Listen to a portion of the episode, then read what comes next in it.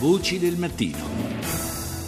Le 6.40, bentrovati all'ascolto da Fabrizio Noli e adesso anticipiamo un tema su cui ritorneremo anche la prossima settimana. Infatti il 25 novembre ricorre la giornata internazionale contro la violenza sulle donne, una data designata dall'ONU nel 1999, una ricorrenza quanto mai amara oggi, visto che 179 donne uccise nel 2013 ci raccontano l'anno più nero del nostro paese per quanto riguarda il reato di femminicidio. Un anno illustrato alla stampa dal rapporto Euros, Eures, cioè l'Istituto di Ricerche Economiche e Sociali.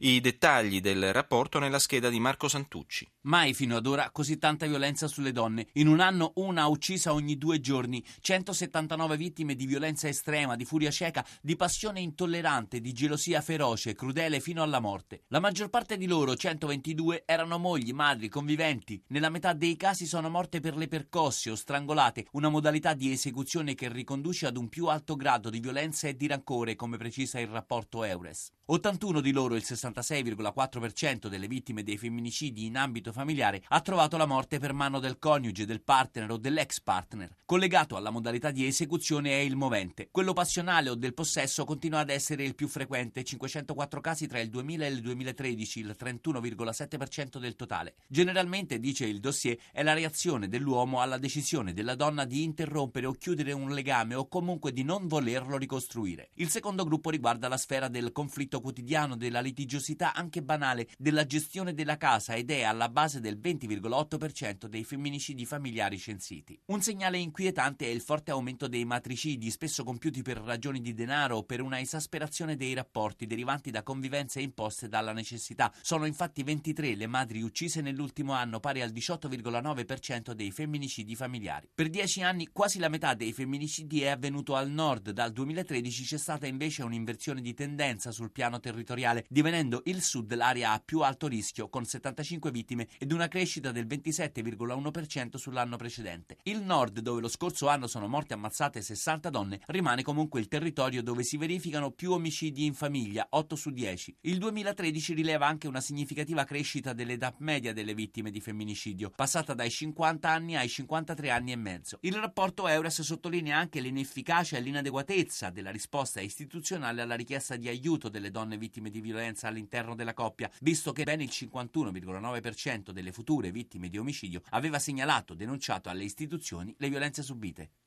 E diamo il benvenuto sulla scia di questa terribile scheda ad Anna Maria Casale, psicologa criminologa, autrice di Vittime di crimini violenti, cioè edito da Maggioli. Intanto, buongiorno dottoressa. Buongiorno a voi. Eh, ho parlato di una scheda terribile non perché il collega Santucci l'abbia scritta male, ma perché appunto sono terribili i dati che emergono. Ma la prima impressione che eh, spontaneamente mi viene in mente eh, è che 40 anni di femminismo evidentemente sono passati in vano alla luce di questi dati.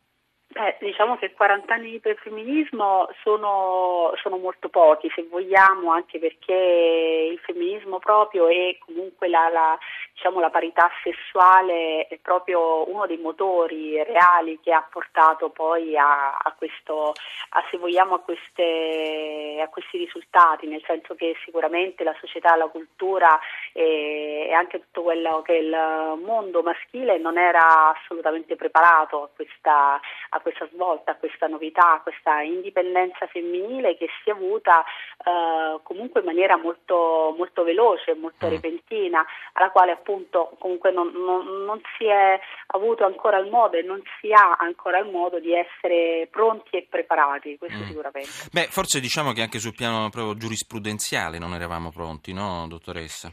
Sicuramente, tant'è che appunto noi usciamo da pochi anni da quello che è il delitto d'onore, eh, se appunto pensiamo che fino a pochissimi anni fa la pena era comunque eh, decisamente minore se un uomo uccideva la propria moglie, la propria compagna in flagranza di, di tradimento, di reato, insomma sicuramente eh, questo ci fa capire moltissimo su come noi italiani la pensavamo fino anche dal punto di vista giurisprudenziale fino a pochissimi tantissimi anni fa e questo sicuramente eh, è vero che il diritto d'onore non esiste più ma le persone non uh-huh. sono ancora abituate a pensarla diversamente. Una cosa che colpisce eh, oltre a quella che ho già detto poco fa è il fatto che la maggior parte delle vittime dello scorso anno erano uh, mogli, madri, conviventi, 122 e soprattutto che il 51,9% delle future vittime di omicidio aveva segnalato barra denunciato alle istituzioni le violenze subite. Allora sì, sicuramente eh, noi troviamo questo dato importante, quindi più della maggioranza delle persone che eh, era in procinto appunto di, di, di, mm, di, separazione, perché la separazione sappiamo che eh, è un momento molto critico per le future vittime di, omicidio, in particolare i primi tre mesi, perché sono il periodo in cui proprio si scatena l'ira dell'uomo e la ferita abbandonica che, che eh, appunto si, si riapre.